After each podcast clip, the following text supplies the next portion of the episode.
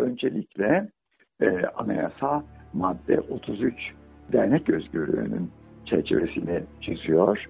E, buna aykırıdır, aykırılık taşımaktadır. Haliyle tabii ki Avrupa Sözleşmesi madde 11'e e, aykırıdır e, ve bu açıdan aykırılıklarla karşılaştırılamayacak derecede yoğun ve çok yönlüdür. Sivil alan yok edilmesi Türkiye'de hukuka ve demokrasiye olan umutları da yok edecektir. Sivil alan yok edilmesi örgütlenme özgürlüğünü yok edecektir. Sivil alan yok edilmesi Türkiye'de raporlar hazırlayan, e, hak ihlallerini belgeleyen alanların yok edilmesidir. Bu da iktidarın daha fazla insan hakları ihlali yapmasına neden olacaktır. Getirilen bu, bu kanun teklifi ölçülü değil, öngörülebilir değil, hakkın özüne dokunuyor ve örgütlenme özgürlüğünü neredeyse ortadan kaldırıyor. Bütün bu e, gerekçeler bizim en önemli karşı çıkış e, sebeplerimiz. AKP yine tüm toplumu yakından ilgilendiren, tüm toplumu özgürlüklerinden mahrum bırakan düzenlemeleri bir yasa teklifinin içerisine gizleyerek meclise sundu. Neden bahsediyorum? Tabii ki kitle imha silahlarının yayılmasının finansmanının önlenmesine ilişkin kanun teklifinden. Ben Esra Koçak Mayda. Bu podcast'te bu yasa teklifiyle ilgili yok edilmeye çalışılan sivil alanı, demokrasi ve özgürlükleri konuşacağız. Haber podcastle buluştu. Kısa Dalga yayında. Bizi Kısa Dalga Net ve podcast platformlarından dinleyebilirsiniz. 45 AKP'li milletvekilinin imzası ile 16 Aralık günü meclise sunulan kitle imha silahlarının yayılmasının finansmanının önlenmesine ilişkin kanun teklifinin içerisinde öyle maddeler var ki Türkiye'deki tüm sivil alana bir darbe niteliği taşımakta. Teklifin amacı Birleşmiş Milletler Genel Kurulu'nun kitle imha silahlarının yayılmasının finansmanının yasaklanmasına yönelik yaptırım kararlarının uygulanması iken birden içinden sivil toplum örgütü yöneticilerinin terör soruşturması geçirmesi halinde görevden alınacağı ve yerine kayyum atanacağı çıkıyor. Peki bu kararı kim verecek biliyor musunuz? İçişleri Bakanı Süleyman Soylu. Kanun teklifine göre Soylu'nun dernekler üzerindeki yetkileri artırılacak. Soylu, hakkında terör soruşturması başlatılan dernek ve dernek üyeleri üzerinde yaptırım uygulayarak kapatma kararı alabilecek. Dernekler Kanunu'na eklenmesi önerilen yeni maddeler ile haklarında terör, uyuşturucu ve mal varlığı değerlerini aklama suçlarından soruşturma başlatılan kişiler görev yaptığı derneklerden İçişleri Bakanı emriyle uzaklaştırılabilecek. Tasarının içeriğini ve anayasaya uygunluğunu ya da uygunsuzluğunu anayasa hukukçusu ve aynı zamanda CHP Anayasa Komisyonu üyesi İstanbul Milletvekili İbrahim Kaboğlu'na sordum. Burada kitle imha silahlarının yayılmasının finansmanının önlenmesine ilişkin kanun teklifiyle karşı karşıya bulunuyoruz. Başlık bu. Bu yasa önerisine tabii ki kitle imha silahlarının yayılmasının finansmanının önlenmesi e, meşru bir amaç taşıyor ve e, esasen e, bu düzenleme Birleşmiş Milletler düzenlemeleri ve kararları doğrultusunda yapılıyor. Bu konuda herhangi bir sorun yok. Fakat esas sorun bu başlık altında öngörülen, e, yapımı öngörülen veya önerilen bir e, yasanın e, yasal düzenlemenin e, 43 maddeden oluşması ve bu maddelerinin çok azının kitle ima, imha silahlarının yayılmasının, finansmanının önlenmesine ilişkin olması ama buna karşılık çoğunluğunun maddelerinin çoğunun başka konulara ilişkin olması. Bunlar nedir? Bunlar dernek özgürlüğüdür, bunlar yardım toplumadır, bunlar savunma hakkıdır, bunlar mülkiyet hakkıdır. Ama esasen bu işin e, omurgasını dernek özgürlüğü ve dernekler oluşturuyor. Şimdi bu özelliğiyle bu e, öneri bir torba yasa önerisidir. Oysa torba yasa önerisi öteden beri ileri, sürdüğümüz gibi biçim bakımından, usul bakımından anayasaya aykırıdır. Anayasaya aykırı bir düzenlemedir ve bu e, açıdan bu öneride anayasaya aykırı bir düzenleme olarak karşımıza çıkmış bulunuyor. Bu nedenle Adalet Komisyonu'nda buna yoğun itirazlar yapıldı. Şimdi bu e, usule ilişkin yönü. İçeriye gelince içerik açısından incelediğimiz zaman mesela özellikle dernekler bu kez içerik yönünden de anayasaya e, maddi bakımdan da anayasaya aykırı olduğunu görüyoruz. Bana Avrupa Sözleşmesi dediniz. Avrupa Sözleşmesi'ne haydi haydi aykırı ama öncelikle e, anayasa madde 33 dernek özgürlüğünü düzenleyen madde 33 e, dernek özgürlüğünün çerçevesini çiziyor. E, buna aykırıdır.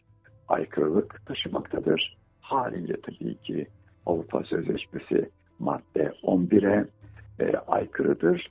E, ve bu açıdan aslında e, bu aykırılıklar bugüne kadar karşımıza çıkan aykırılıklarla karşılaştırılamayacak derecede yoğun ve çok yönlüdür. Zira mesela geçen aylarda bir düzenleme yapıldı Dernekler Kanunu'nda 7226 sayılı yasa ile yapılan eklemeler esasen dernek üyelerinin kimlik bilgilerinin İçişleri Bakanlığı'na bildirme zorunluluğu getiriliyordu, getirmişti ve biz buna karşı çıktık. Hatta e, bizim önerilerimiz reddedilince sonra biz bunu Anayasa Mahkemesi'ne götürdük. Dernek üyelerinin aslında dernek üyeleri e, gizli değil. Tabii ki e, bir derneğe e, saydam bir biçimde e, üye olunur. Fakat o bilgilerin İçişleri Bakanlığı'na e, bildirilmesini caydırıcı etki olarak dernek üyeliği açısından e, ele aldık ve Anayasa Mahkemesi'ne götürdük. Şimdi bu açıdan bu öneriyle getirilen değişiklikler esasen e, önceki 7226 sayılı yasayla yapılan değişikliklerle karşılaştırılamayacak derecede yoğun değişikliklerdir. E, sonuçları e, ağır olacak değişikliklerdir. Çünkü e, burada e, bu e, önerilen e, değişiklikler esasen derneklerin denetimiyle ilgili olup kayyum atamaya kadar uzanan bir e, e, bir süreci kapsamına almaktadır. Bu getirilen e, düzenleme ya da Meclis Genel Kurulu'nda görüşülecek olan, görüşülmeye başlanacak olan öneri derneklerin doğası ile derneklerin bir özel hukuk güzel kişisi olma niteliğiyle bağdaşmayan düzenlemelerdir. Çünkü bunlar e, bir özgürlük alanını temsil eden e, birimlerdir. Bunlar kamu kuruluşları değildir. Bu bakımdan e, bu tamamen anayasaya aykırıdır. E, bu örgütlerin doğasına aykırıdır. E, ama bu aykırılık böyle teknik hukuki aykırılıklar sınırda kalmayıp aynı zamanda anayasanın 13. maddesi yani hak ve özgürlüklerin e, sınırlanmasının ölçülü olacağı, hak ve özgürlüklerin sınırlanmasının demokratik toplum düzenine aykırı olamayacağı, layık cumhuriyet ilkelerine aykırı olamayacağı ve özüne dokunamayacağı biçimindeki güvencelere aykırıdır. Haliyle demokratik toplum düzenine aykırıdır. Çünkü demokratik toplum demek çoğulcu toplum demektir.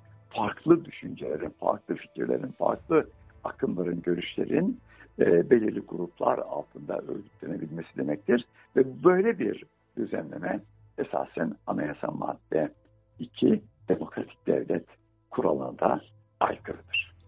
Torba yasa olarak zaten anayasaya aykırı bir biçimde meclise sunulan bu tasarıda yer alan birçok madde Sayın Kaboğlu'nun da belirttiği gibi demok demokratik devlet ilkeleriyle bağdaşmayacak nitelikte. Peki buna düzenlemenin hedefindeki sivil toplum örgütü temsilcileri ne diyor? Medya ve Hukuk Çalışmaları Derneği yöneticisi Veysel Ok, şu anki iktidar yıllardır yaptıkları bu hukuksuzluğu legal bir zemine kavuşturmak istiyor diyor. Şu anki iktidar şimdi bu e, hukuksuzluğu yani yıllardır yaptıkları bu hukuksuzluğu legal bir zemin kavuşturmak istiyor. Nasıl bir legal bir zemin? Hukuki olmayan ama e, görevden alma, el koyma gibi yetkilerin e, yasallaştığı bir e, sistem e, inşa etmek istiyor. Kanun teklifinde hakkında terör soruşturması olan dernek, sivil toplum yöneticisinin ve dernek yöneticisinin görevden alınması ve gerektiği takdirde e, kayyum atanması e, söz konusu. E, şimdi e, masumiyet karinesine aykırı olan, anayasaya aykırı olan, örgütlenme özgürlüğüne aykırı olan bu e, hükümden ne anlamalıyız? Yani hakkınızda bir mahkeme hükmü olmadan, hakkınızda kesinleşmiş bir yargı hükmü olmadan bir soruşturma açılması sizin görevden alınmasına alınmanıza yeterli oluyor ve eğer gerek görülürse de kayım atanmasına gerekli oluyor. Türkiye'de zaten birçok sivil toplum yöneticisinin yani e, hakkında bir e, soruşturma mevcut. Çünkü yap, e, demokrasi mücadelesi, hukukun üstünün korunması için yapılan mücadele e, çeşitli dönemlerde bedeller vermeyi gerektirir. Hem en büyük örgüt olan İnsan Hakları Derneği'nde hem TİHİV'de hem barolarda birçok örgütte hakkında hukuka aykırı olarak soruşturma açılmış veya ceza almış birçok çalışan var. E, iki tür yargının bağımsız olmadığı bir Türkiye'de, yargının tarafsız olmadığı bir Türkiye'de, yargının kontrol altına aldığı bir Türkiye'de herkes hakkında terör soruşturması açma ihtimali var. Yani bir tweetten, bir haberden, bir yazıdan, bir basın açıklamasından hakkınızda terör e, soruşturması çok rahat açılabilir. E, bu durumda hem e, işinizi hem örgütünüzü kaybetme riskiyle karşı karşıya kalırsınız. Teklifte aslında sivil toplum kuruluşlarının en çok karşı çıktıkları başlık elbette terör. Zira bizim ülkemizde attığınız bir tweetten kaynaklı da terör örgütü propagandası yapabilirsiniz, yazdığınız bir haber ya da katıldığınız bir basın açıklamasından da. Yıllardır ülkemizde insan hakları alanında mücadele yürüten İnsan Hakları Derneği Eş Genel Başkanı Öztürk Türkdoğan da tam da bu konuya dikkat çekiyor. Kitle imha silahlarının yayılmasının finansmanının önlenmesine ilişkin kanun teklifi özellikle dernekler kanununda ve yardım toplama kanununda çok önemli değişiklikler gerçekleştiriyor. Bu değişiklikler anayasaya aykırı olduğu gibi esasında Avrupa İnsan Hakları Sözleşmesi uyarınca güvence altına alınan örgütlenme özgürlüğüne de açık bir e, müdahale niteliği taşıyor. E, tabii kanunun ismi e, ve kanunun içeriği oldukça çelişkili. E, içerikte e, kar amacı gütmeyen derneklerle ilgili terörün finansmanının önlenmesi hakkında kanun kapsamında işlemler yapılabileceği düzenleniyor. Esasen bu özel kanuna baktığımızda bu kanunda sadece uluslararası sözleşmeler e, tanımlanmamış. Aynı zamanda terörle mücadele kanunundaki terör suçları uyarınca da e, soruşturma açılabileceği ve bu soruşturma kapsamında özel kanunun çalıştırılabileceği düzenlenmiş. İşte tam da bizi kaygılandıran nokta burası. Çünkü Türkiye'de terörle mücadele kanununda terör tanımının belirsizliği sorunu vardır. Türkiye'de e, her yıl yüz binlerce insan e, terör örgütü üyeliği soruşturması geçirmektedir. Şayet bu soruşturma kapsamında dernek yöneticisi iseniz ve derneğin e, e, gelir ve giderleriyle ilgili aynı zamanda şahsi olarak gelir ve giderlerinizle ilgili bir mali inceleme yapılırsa işte o zaman e, terörün finansmanının önlenmesi hakkında kanun kapsamında soruşturma e, olduğu kabul edilebilir ve hemen İçişleri Bakanı kararıyla görevden alınabilirsiniz. Görevden almayla birlikte e, dernek faaliyetinin geçici olarak durdurulması ve derneğe kayyum, kayyum atanması süreçleri işletilecek. Bakın e, e, görünüşte çok e, böyle basit gibi geliyor ama kanunların içeriğine baktığınızda ne kadar tehlikeli bir e, düzenlemeyle karşı karşıya olduğumuz anlaşılacak. Hayata kulak ver. Kulağını sokağa aç. Haberi duy. Haber podcastle buluştu. Kısa Dalga Podcast. Alanda faaliyet gösteren birçok örgüt bu faaliyetlerini Avrupa Birliği fonlarıyla ya da büyükelçiliklerin destekleriyle sürdürmeye çalışıyor. İşte sunulan bu tasarı ile İçişleri Bakanlığı bu fonları da denetleyebilecek. Yani bakanlık terör gerekçesiyle belini bükemediği sivil toplum örgütlerini maddi gerekçelerle yok etmeye çalışacak.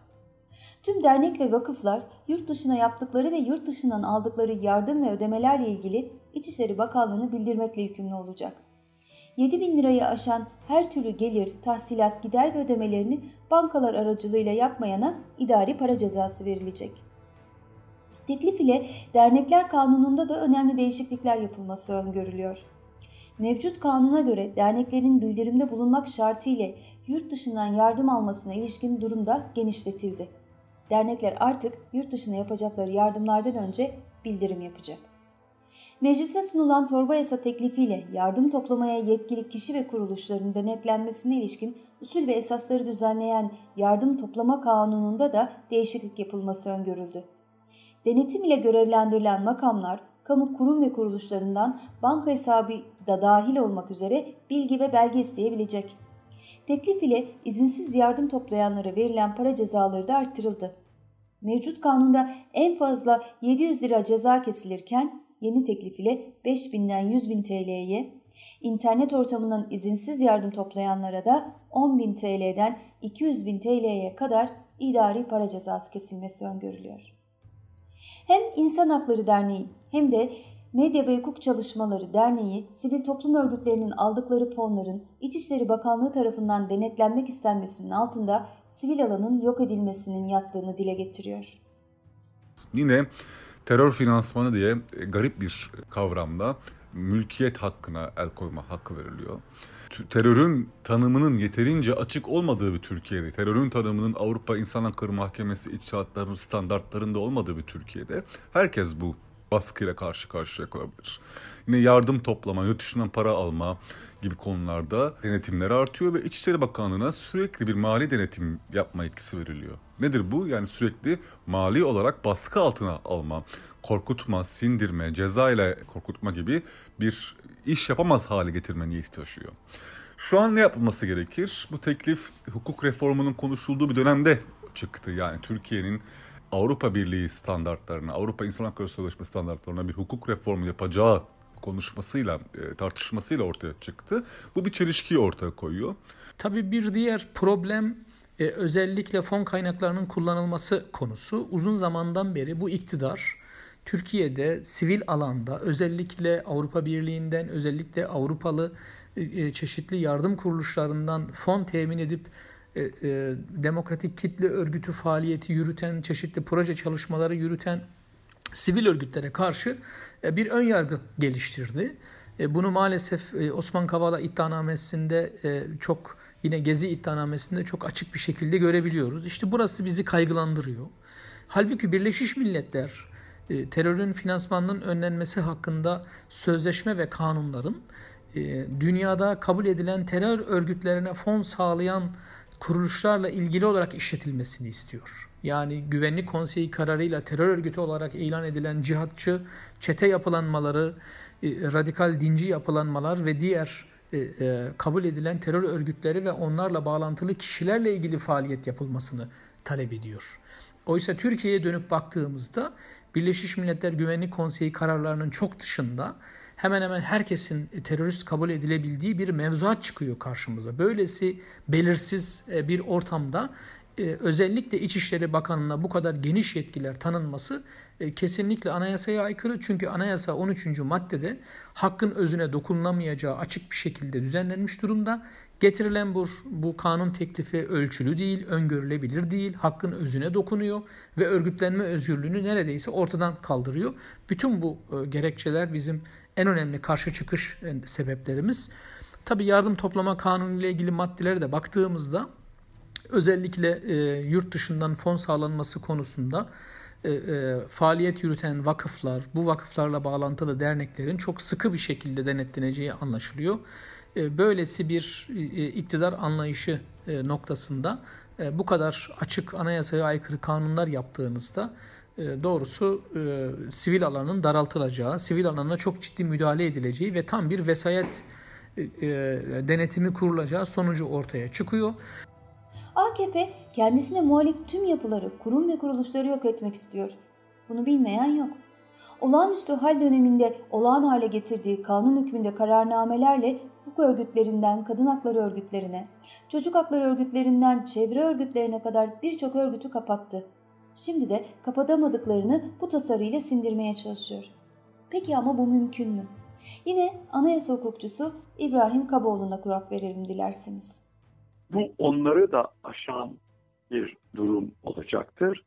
Çünkü e, anayasa madde 33 derneklerle ilgili dernek özgürlüğünün nasıl sınırlanacağına dair kurallar koymaktadır. Dernekler kanunun öngördüğü halde hakim kararıyla kapatılır. Kapatılabilir veya e, faaliyetten alıkonulabilir. Sonra devam ediyor milli güvenlik, kamu düzeni, suç işlenmesi, suçun devamı gibi hususlar varsa o zaman faaliyetten alıkonulması istisnai olarak kanunun yetkili kıldığı merci tarafından evet, faaliyetten alıkonulabilmesi düzenlenmiştir.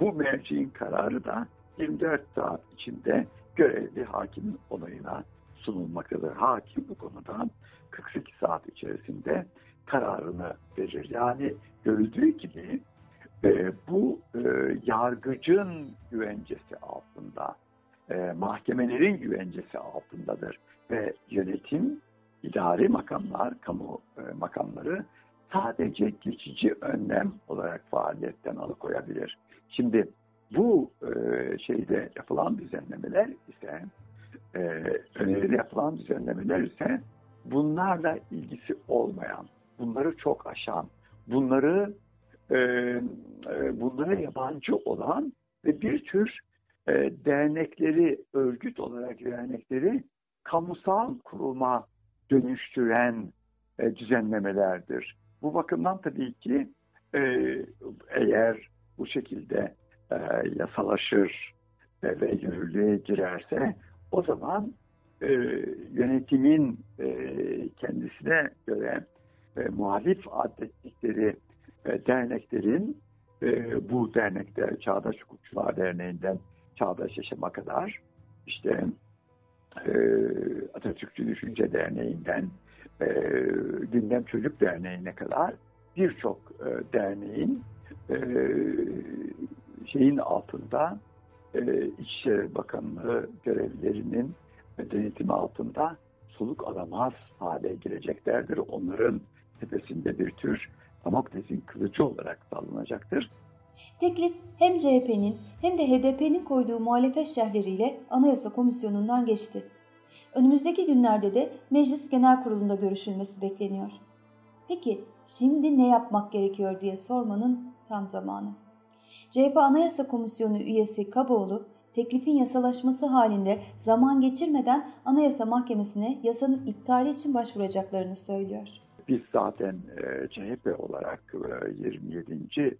yasama döneminde bir yandan e, yasaları, anayasaya aykırı olan yasaları Anayasa Mahkemesi'ne götürdük. Öbür yandan e, anayasaya aykırı olan Cumhurbaşkanlığı kararnamelerini Anayasa Mahkemesi'ne götürdük. İşte bu da yasalaşması durumunda Anayasa Mahkemesi'ne zaman geçirilmeden e, götürülmesi e, gereken bir e, yasal düzenleme olacaktır. Özellikle bu e, değindiğimiz konular açısından, dernekler açısından, e, savunma hakkı açısından, e, mülkiyet hakkı açısından ve e, Anayasa Mahkemesi'ne hemen götüreceğimiz gibi yürürlüğünün durdurulması için de e, talebimizi ortaya koyacağız. Çünkü bu son derece sadece anayasaya aykırılıkla sınırlı değil, son derece demokratik toplum açısından sakıncalı bir e, yasa olacaktır. İnsan Hakları Derneği Eş Genel Başkanı Öztürk Türkdoğan ve Medya ve Hukuk Çalışmaları Derneği yöneticisi Veysel Ok da yasanın hukuksuzluğunun halka anlatılması ve yasaya karşı topyekun bir muhalefetin örülmesi gerektiğinden yana. Muhalefetin özellikle buna e, itiraz etmesi lazım. Çünkü yargı kontrol altında, e, parlamento kontrol altında başkanlık sistemiyle parlamentonun birçok etkisi kısıtlandı. E, barolar kanun değişikliğiyle e, güçsüzleştirilmeye çalışıldı. E şimdi sivil alan Türkiye'de hukukun üstünlüğünü, demokrasiyi e, savunan, e, mücadele eden, dünyayla e, işbirliği içinde olan sivil alan iktidarın hedefinde. Bunun yasalaşmasını engellemeliyiz. Hem sivil toplum örgütleri hem muhalefet bu hukuksuz, bu anayasaya aykırı, bu masumiyet karinesine aykırı, örgütlenme özgürlüğüne aykırı yasa teklifinin e, meclisten e, geri çevrilmesi için e, elinden gelen tüm gayreti sarf etmeli. Zira sivil alan yok edilmesi e, Türkiye'de hukuka ve demokrasiye e, olan umutları da yok edecektir. E, sivil alan yok edilmesi örgütlenme özgürlüğünü yok edecektir. Sivil alan yok edilmesi, e, Türkiye'de e, raporlar hazırlayan, e, hak ihlallerini belgeleyen alanların yok edilmesidir. Bu da iktidarın daha fazla insan hakları ihlali e, yapmasına neden olacaktır. Ee, İnsan Hakları Derneği olarak biz e, Türkiye'nin en bağımsız ve tarafsız kuruluşuyuz. Yıllardır faaliyetlerimizi yürütüyoruz e, ve bütün dünyada çok tanınan, bilinen bir insan hakları örgütüyüz. Olağanüstü hal koşullarını e, geçirdik. E, olağanüstü hal koşullarında birkaç defa denetlendik ve bu denetimler sonucunda ufak tefek bazı eksiklikler dışında herhangi bir eksikliğimiz yok. Siyaseten iktidar bizi eleştiriyor. E, o da zaten e, ilgili yetkili merciler bu konuda da henüz hiçbir davaya dönüşen işlem gerçekleştirmediler. Biz bu konuda kendimizle ilgili kaygılı değiliz ama Türkiye'deki tüm sivil alanın bu yasadan olumsuz etkileneceğini, özellikle e, muhafazakar e, camiadaki derneklerin, kadın derneklerinin, spor kulüplerinin, e, e, yine bu strateji adı altında faaliyet yürüten dernek statüsündeki kuruluşların e, bu yasadan çok ciddi etkileneceğini e, söylemek istiyorum. E, e, iktidara yakın çevreler sessiz kalmamalıdır çünkü bugün onlar var yarın yok. Bu yasa kalıcı hale gelirse e, Türkiye'nin bütün sivil toplumu zarar görecektir. Bütün bu sebeplerle karşıyız. Ayrıca zaten bir yazılı değerlendirmemizde daha kapsamlı görüşlerimiz mevcuttur. Biz bu yasa içerisindeki bu maddelerin geri çekilmesini istiyoruz. Bizi Kısa Dalga Net ve podcast platformlarından dinleyebilirsiniz.